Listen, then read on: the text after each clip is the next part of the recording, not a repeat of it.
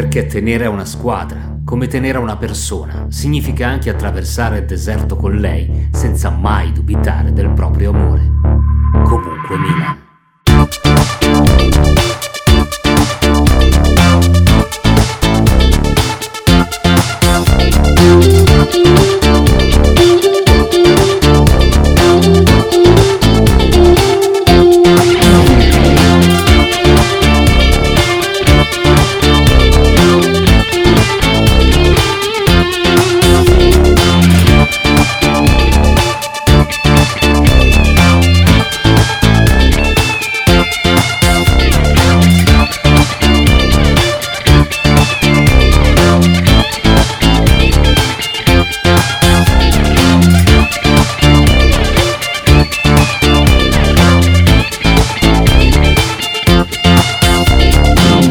Milan, primo podcast dell'anno, ci eravamo lasciati con eh, quella sorta di cenone radiofonico prima di Natale in cui avevamo riunito un po' la family rossonera e ci ritroviamo oggi con la sensazione insomma che i regali, quelli belli, siano arrivati proprio in extremis, no? visto che sotto Natale nessuno eh, aveva idea di come e chi dei nostri 32 indisponibili avrebbe recuperato, eh, ma soprattutto diciamocelo ragazzi, nessuno di noi credo aveva ipotizzato un Milan-Roma come quello di ieri dopo l'ennesimo bingo nell'estrazione dei, dei, positivi. Ne parleremo come sempre fra comunque amici. Saluto Vito, saluto Giuseppe Pastore, Hub Collins, Nick Altea. Chi comincia ragazzi? Leonardo Mazzeo che mi era rimasto fuori dall'inquadratura e se non sbaglio è la seconda volta che partecipa al nostro podcast. Ciao Leo. Yes. Ciao, ciao Max. Speravamo qualche altro esito negativo per sfangarla, non giocandola a un certo punto. Speriamo di non giocarla, stiamoci belli, tranquilli, aspettiamo. E invece, invece no, senza questo aiutino l'abbiamo, l'abbiamo sfangata e, e, in che modo? L'abbiamo davvero dominata sotto tutti gli aspetti, mentale, mentale fisico, eh, polemica finale che tanto ci piace quando poi gli altri rodono, rosicchiano questi castorini, no Mazzeo? Guarda, le polemiche che poi non capisco da dove vengano, nel senso... No, anche parlando con, con, un mio amico della Roma oggi, un mio amico diciamo anche piuttosto obiettivo, quindi per questo mi sono confrontato con lui, gli ho chiesto ma come fate veramente a difendere così a spada tratta Murigno, come ha fatto a compattare così bene l'ambiente quando è evidente che ci sono dei problemi in campo che vanno oltre gli arbitri e soprattutto è un po' diciamo non riuscire a guardare oltre il proprio naso. Se tu non ti rendi conto che dovunque vai tutti protestano contro gli arbitri. La eh, Juventus Napoli tutti arrabbiati con l'arbitro. E il Milan arrabbiato con l'arbitro. l'Inter arrabbiato. Tutti quanti hanno da ridire sulle gestioni arbitrali che da qualche anno a questa parte, ma da sempre, diciamo, dai, poi col VAR è aumentato ancora di più perché sono aumentate le pause, le discussioni, i momenti in cui si animano tutti quanti, tutti si lamentano con gli arbitri, quindi prima o poi toccherà a tutti, secondo me, ehm, a meno di voler vedere sempre dietrologie o eh, spinte o cose che insomma eh, tenderei ad escludere al momento. Non capisco perché eh, ci siano tante lamentele quando in campo la Roma non è riuscita a vincere contro il Milan C, come l'ha rinominato qualcuno. Perché sostanzialmente quello era un Milan C perché non avevamo neanche le riserve in difesa, ma avevamo veramente quelli che non giocano mai e che si sono trovati titolari. Eh ma sono stati di squadra siamo stati più squadra e nelle difficoltà, come spesso è accaduto al Milan di Pioli, ci siamo compattati e abbiamo vinto meritatamente. Ah, credo che Mourinho abbia ancora credito perché eh, anche nei confronti della stampa, no, Giuseppe? Perché a me ha fatto un po' storcere il naso vedere oggi, anche se sappiamo tutti che il direttore del Corriere dello Sport è un personaggio un po' alternativo, tipo l'arbitro è stato definito scandaloso, voto 3, insomma, come fa così in blocco secondo te, cioè la stampa a schierarsi ancora? Il Corriere dello Sport è, un giornale che come tutti i giornali locali eh, ha un... Eh, ha un, ha un, elettorato, stavo per dire, va a un pubblico ecco, molto, molto ben definito. Faccio un altro esempio sempre sulla giornata di ieri. Juventus-Napoli ci sono stati episodi in cui eh, ci sono stati gli ululati razzisti verso Ken dai tifosi del Napoli e dei sol- soliti cori contro sul Vesuvio degli Juventini. Tutto sport ha riportato solo i cori contro Ken, Corriere dello Sport ha riportato solo i cori contro Meraviglioso. La realtà è appunto, la, per fortuna siamo tutti adulti e abbastanza esperti anche di cose calcistiche per capire da soli la realtà. La realtà è che la Roma è una squadra sempre molto isterica, sempre molto nevrotica, che ha molti giocatori che vengono voliti per proteste. Ieri Lancini ancora una volta, poi anche Zaniolo, poi Karsdorp. E questo chiaramente non può non coinvolgere il suo allenatore che ci piaccia o no, almeno da un decennio ha impostato la sua campagna comunicativa uh, su questo tasto. Mi diceva, leggevo un mio amico romanista, diceva se Mourinho preparasse le partite come prepara i post partita, la Roma forse avrebbe una decina di punti in più. Detto ciò, è una squadra che ha 14 punti in meno del Milan, quindi non, non rimarrei molto sulla discussione. È una squadra largamente inferiore, dimostrato sia l'andata che al ritorno.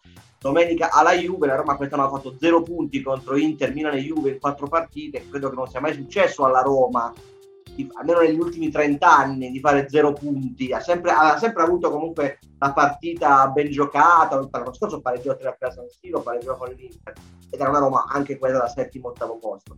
Quanto al Milan, molto bene, come diceva Leonardo, la cosa più bella in assoluto, al di là del risultato e della pseudo scontro diretto, perché questo non Milan altre avversarie, uh, è l'aver ritrovato una condizione atletica uniforme per tutti i giocatori anche quelli che erano sembrati molto appannati prima di Natale, penso a Brian Diaz, penso a, allo stesso Tonali, a Teo Hernandez, a Giroud, tutti ieri molto bene, molto tonici, dal primo al novantesimo, eh, non è quindi soltanto una fiammata, ma una partita giocata bene per 90 minuti, e questo fa ben sperare nel momento cui il Milan non avrà impegni infrasettimanali purtroppo e quindi se riusciremo a mantenere una volta alla settimana questa condizione, beh, eh, sono poche le squadre che possono portarci via punti secondo me chiaramente l'obiettivo lassù è molto difficile, però ecco il Milan, se già la partita domenica è più, faticosa, secondo me la partita ieri insomma cancella secondo me le molte ombre che avevamo visto tra Udine, Sassuolo eh, e Napoli prima di Natale. Sì, forse è proprio quello che ha, che ha, colmato il gap, quello che dici tu, la condizione fisica. Cioè perché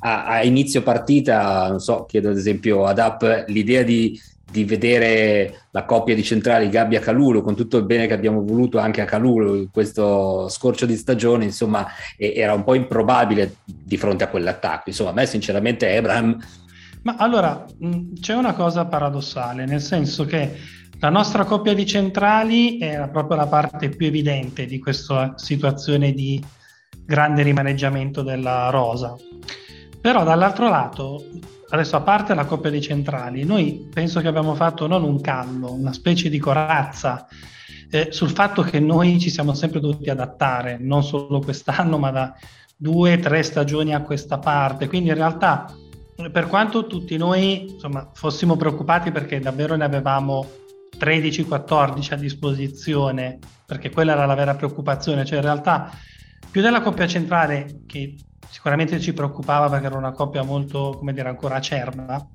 il fatto che ci fossero pochissime alternative dalla panchina. Eh, tant'è che sempre appunto Murigno che nonostante tutto riesce a rimanere, come dire, ancora un po' nell'immaginario, non si sa se, se perché bravo o più come, come, dire, come una macchia che fa fatica a essere cancellata nelle memorie delle, delle persone Aveva invece affermato che alla fine era giusto giocare anche con soli 13 buoni, questo perché, come dire, dando un'occhiata ai nostri sopravvissuti, ovviamente per il discorso aveva fatto Vito, no? che quasi si doveva sperare in un positivo in più per provare a sfangarla eh, per, per, evitare un possibile massacro che non c'è stato.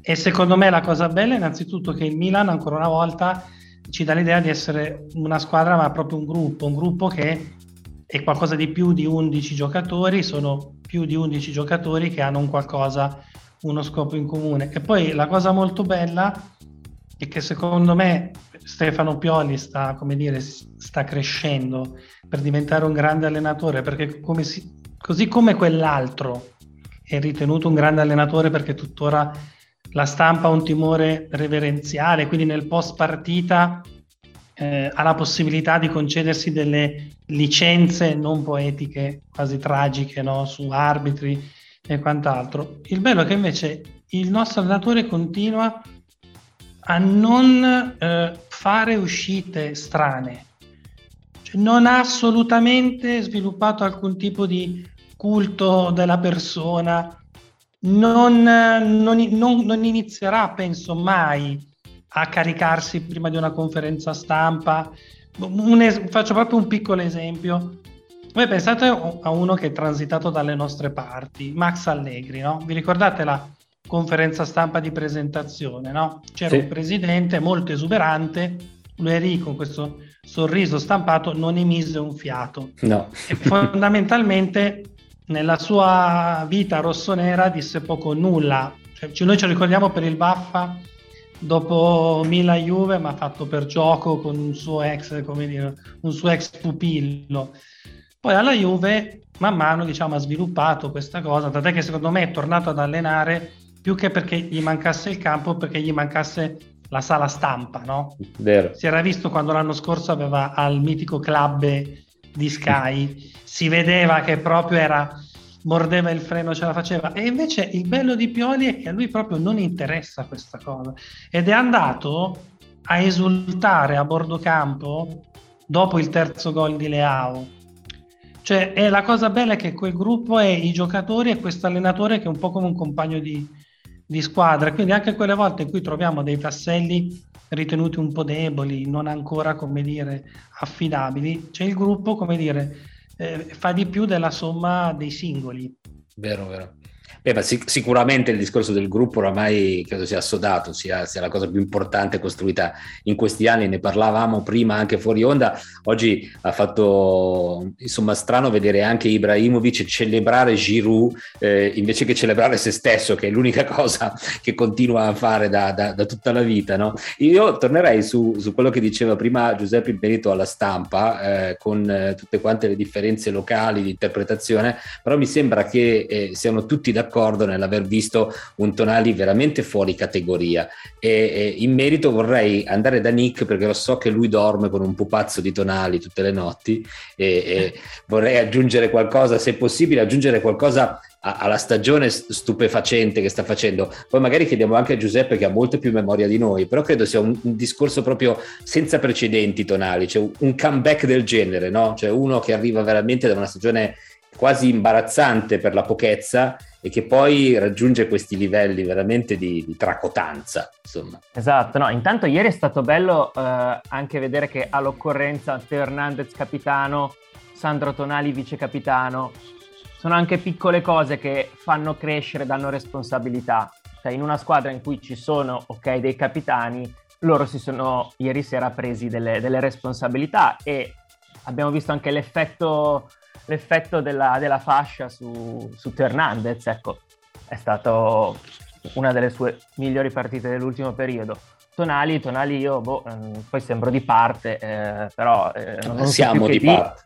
Cioè, ma estremamente, cioè, non, ieri è stato davvero a tutto campo, poi oggi appunto riguardavo qualche voto, mi ho riguardato il mio fantacalcio, c'era quel 6,5 che gridava vendetta perché, boh, eh, insomma, mi pare, mi pare assurdo un giocatore così che davvero non, io non ho più molte parole su di lui, spero continui, spero mantenga ecco, una costanza che per ora mi pare non sia mancata, salvo forse in una partita dove era un po' calato, però ecco, ehm, siamo in una botte di ferro se lui è così.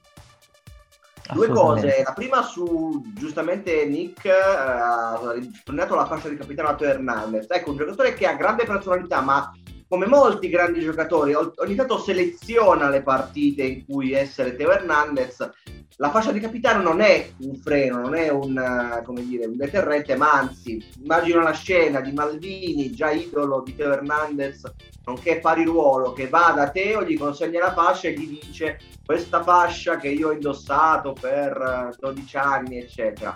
Ecco, questo secondo me sono quei giochi psicologici che fanno bene i giocatori e li fanno rendere meglio. Stesso discorso su Tonali perché tu Max dicevi non ricordo un comeback così prodigioso da un anno all'altro.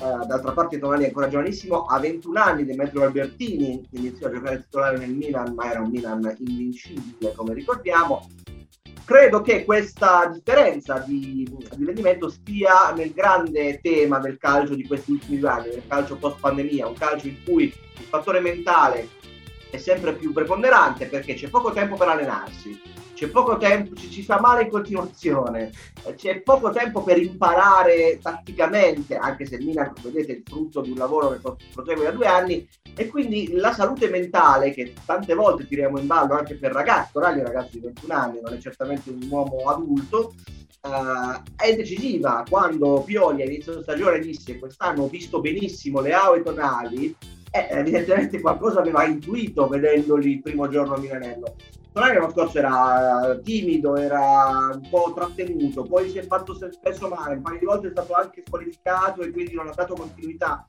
al suo rendimento. Dargli poi questo fatto che adesso vanno via, che sia Benasser, gli ha dato centralità.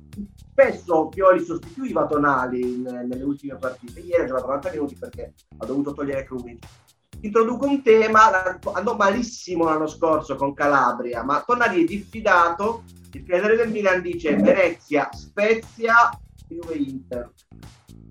Ora, Venezia Milan, poi c'è lo Spezia. Andò malissimo con Calabria questo discorso l'anno scorso, eh. però teniamo, come dire, un, sper- spero, spero, che le giochi tutte naturalmente, Tonali. Però è un discorso che secondo me potrebbe, potrebbe starci. Detto ciò, io vedo che Tonali in questo momento è l'unico titolare del centrocampo del Milan per questo e per i prossimi due anni e va bene così. Eh, un altro tassello ben speso, soldi ben spesi e un tassello ben individuato da, da questa dirigenza che ogni tanto magari, eh, come dire, dobbiamo un po' a cui dobbiamo tenere le orecchie, non a loro, ma alla proprietà, per una certa parsimonia, però diversi acquisti a, costo, a basso costo li ha fatti e stanno tutti rendendo.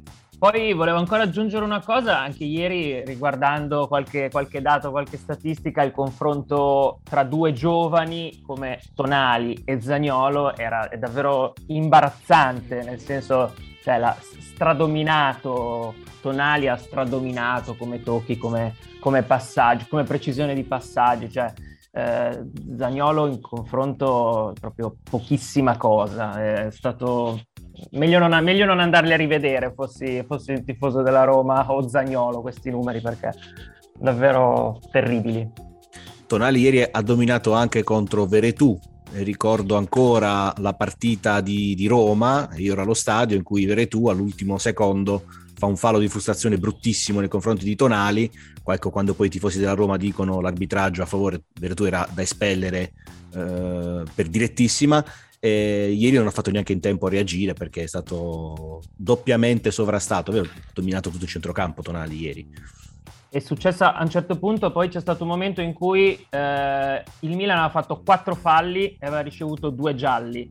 La Roma ne aveva fatti 16 di falli e aveva ricevuto quattro gialli, cioè noi 50% di cartellini su, sui falli. A un certo punto, eh, cioè, va bene, col Chiffi arbitrato e tutto, ma non è che fossimo così avvantaggiati cioè, e non siamo neanche caduti un po' nella cacciara che hanno provato a creare.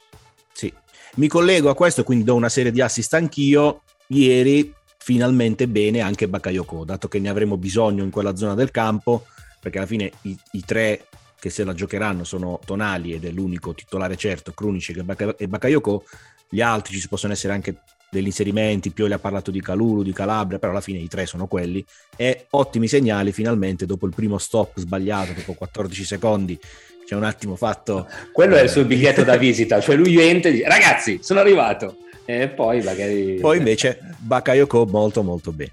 Un altro di cui insomma vorrei parlare è Leao, perché la sensazione che ho avuto io è di uno che ha finalmente svoltato cioè perché non era mai capitato, anche dopo un rientro, eh, dopo così tanto tempo, insomma un infortunio così lungo, arrivare a essere così determinante. Cioè si è visto subito quanta fatica abbiamo fatto in questi mesi senza uno che saltava l'uomo con quella facilità lì, no Leo? Sì, assolutamente. Leo ci è mancato tantissimo, noi ci siamo abituati alle assenze e questo ci ha portato no, a diciamo, trovare delle alternative anche valide, vedi l'esplosione di Messias per esempio, che insomma è un giocatore che si è imposto anche grazie agli infortuni.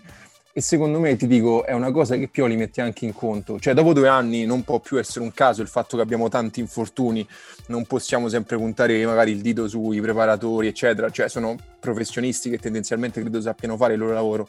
Io inizio a pensare che questo sia lo scotto da pagare per un gioco così intenso, aggressivo e che spende tanto e certi giocatori hanno delle strutture fisiche che magari non reggono un tale dispendio di energie, soprattutto perché, come diceva Giuseppe, ci sono sempre più eh, impegni ravvicinati. E spero anch'io che col, diciamo, con l'assenza dell'Europa possa andare meglio questo discorso.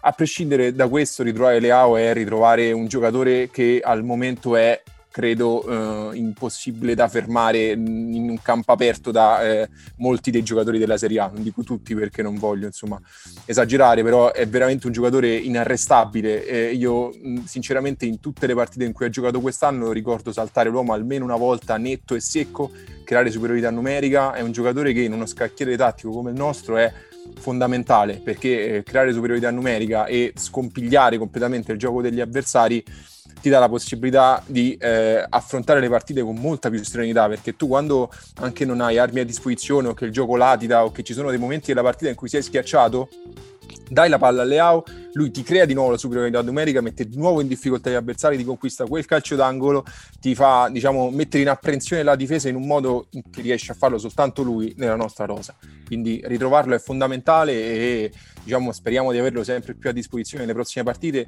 e a partita in corso o da titolare resta un giocatore in questo schieramento, in questo contesto, in questo Milan fondamentale.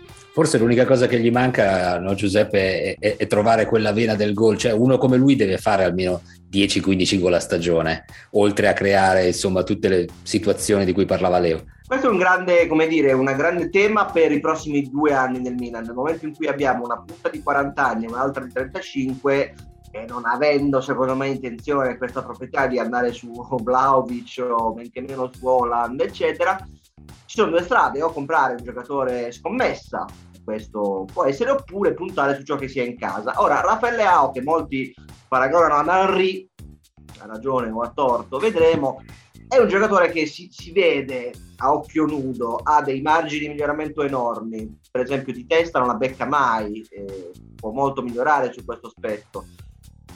Deve stare acceso più volte durante la partita di più, più, più a lungo. Se riesce, come ha nettamente progredito sotto molti aspetti dall'anno scorso a quest'anno, se riesce a continuare questa crescita e diventare davvero anche un riferimento centrale, vi ricordate l'anno scorso, tutte le volte che Pioli per motivi di emergenza schierò Leao punta, non combinava assolutamente nulla. Ora, quest'anno lo abbiamo visto di meno in quel ruolo, abbiamo visto Rebic, Giroud e Ibrahimovic, ma non Leao se eh, Pioli o chi per lui riuscirà a trovare la chiave per eh, far diventare Leao non solo velenoso nel, nell'azione individuale, ma anche nella, nel movimento, nel, nel, gioco senza palla e nella cattiveria sotto porta, avrà in mano un diamante, perché è un giocatore che tecnicamente e fisicamente non ha, secondo me, arrivati nella rosa attuale del Milan, eh, eh, almeno per quanto eh. riguarda gli, gli attaccanti se tatticamente riesce a completare la sua maturazione e diventare una specie di nuovo Henry, il Milan avrà in mano un giocatore da 70-80 milioni che immagino voglia tenersi e che su cui costruire poi il, le prossime 3-4 stagioni. E quello che mi auguro non è impossibile, non è impossibile, chiaramente dipende da lui e giocare in una squadra, in un ambiente ad alto livello che fa sempre la Champions, che lotta anche magari per lo scudetto, non può che fargli bene, eh, come si è visto anche come è entrato ieri, che è un giocatore che poi col calcio di oggi, in cui cambi le partite anche con le sostituzioni, diventa devastante. Eh, insomma, penso che sia una cosa su cui Pioli sta riflettendo, non è una cosa a, a breve termine sicuramente, ma già in ottica 2022-2023 è un discorso che secondo me stanno già iniziando a fare. Invece per quanto riguarda domenica prossima, secondo voi il tridente titolare sarà?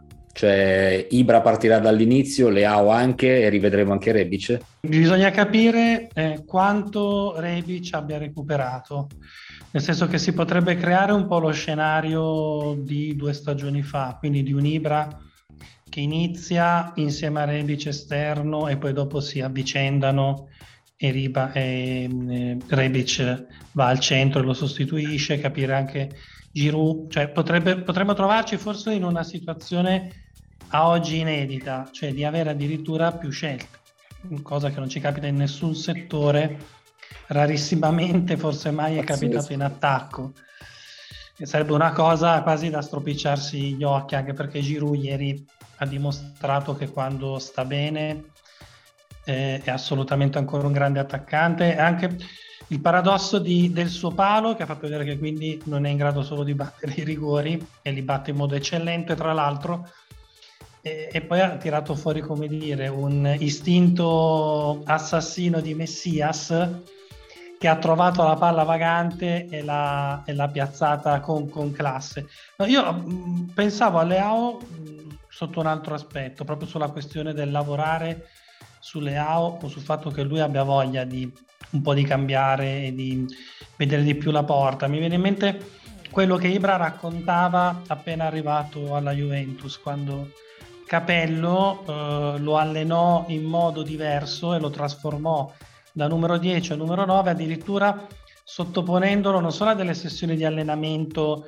in movimento, ma anche facendogli studiare dei movimenti di Marco Van Basten. Ovviamente Capello lo aveva avuto come arma definitiva il nostro caro Marco e in questo ragazzo così alto e anche così tecnico aveva visto qualcosa eh, di simile. Quindi, come dire, molto dipende in realtà da quanto Rafa abbia voglia di essere un, un, po' diverso rispetto a quello che ha adesso, nel senso che lui secondo me è un po' un bivio, cioè lui può rimanere quello che è ora, che è dire, un, bel, un bel attaccante ma non ancora un top player, cioè a me ricorda molto il prima spriglia del Parma, quindi un giocatore che ha una grande esuberanza eh, in velocità, che ha un bellissimo piede, che ha un dribbling strettissimo, che però appunto ha un po' dei suoi periodi eh, come dire, in cui si estranea dal gioco, come dire, forse proprio dal calcio si estranea così. Oppure per l'appunto, quando lo vedi in stato di grazia, davvero ricorda Henry.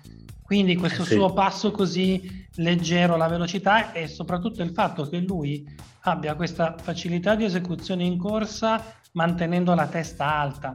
Quindi non è solo un corridore, sa pensare poi bellissimo sul suo gol il dialogo con Ibra, so che Ibra co- ha fornito un assist col petto, quindi come dire quando si parla della mente, no? quando uno ha l'intelligenza calcistica è questo, e che in realtà anche lui lo ha visto e non è stato fermo, ma ha seguito il movimento della palla e lo ha secondato, cioè eh, poi ovviamente secondo me appunto il regalo da scartare è il Rebic del girone di ritorno. Ha proprio in realtà quando sta bene ha proprio quel quid in più, cioè lui riesce a dare una solidità che in pochi lì davanti riescono a dare. Cioè lui riesce a, a essere utilissimo sia in avanti ma sia tornando, fa sempre un grandissimo lavoro sacrificandosi e poi come dire la porta la sa inquadrare bene. Quindi diciamo, incrociamo le dita, ma secondo me per domenica prossima davvero l'unico che riesce a, a scioglierci il mistero una volta tanto i pioli non è il medico. Quindi davvero ci può sorprendere lui con delle scelte anziché il tabellino, come dire, degli infortunati. Io non so, cioè è sempre molto antipatico fare le, le, tabelle di marcia perché poi portano una sfiga terrificante, però quante partite mancano al derby Giuseppe? Tre, Così, il campionato tre, tre. ok, poi il campionato... Coppa Italia, poi Quindi... Venezia, Spezia e Juventus però, attenzione. L'obiettivo secondo te è mantenerci a questa distanza, anche se non sappiamo qual è questa distanza, perché poi voglio dire, ne parlavamo prima, non so se quello che stiamo dicendo eh, diventerà ormai vecchio quando ascolteranno questo podcast, però non si sa ancora che cosa succederà di Bologna-Inter e non sappiamo quante partite si giocheranno domenica, no? Innanzitutto attenzione perché nella giornata successiva a quella di domenica, ovvero la terza di ritorno, c'è Milan-Spezia ma c'è Atalanta-Inter è una partita che insomma è stata la più bella partita del giorno d'annata secondo me di tutto il campionato, una partita stupenda e che in questo momento vale molto, insomma il Milan potrebbe arrivare a 4, a 6 o anche a 2 punti anche meno, vedremo.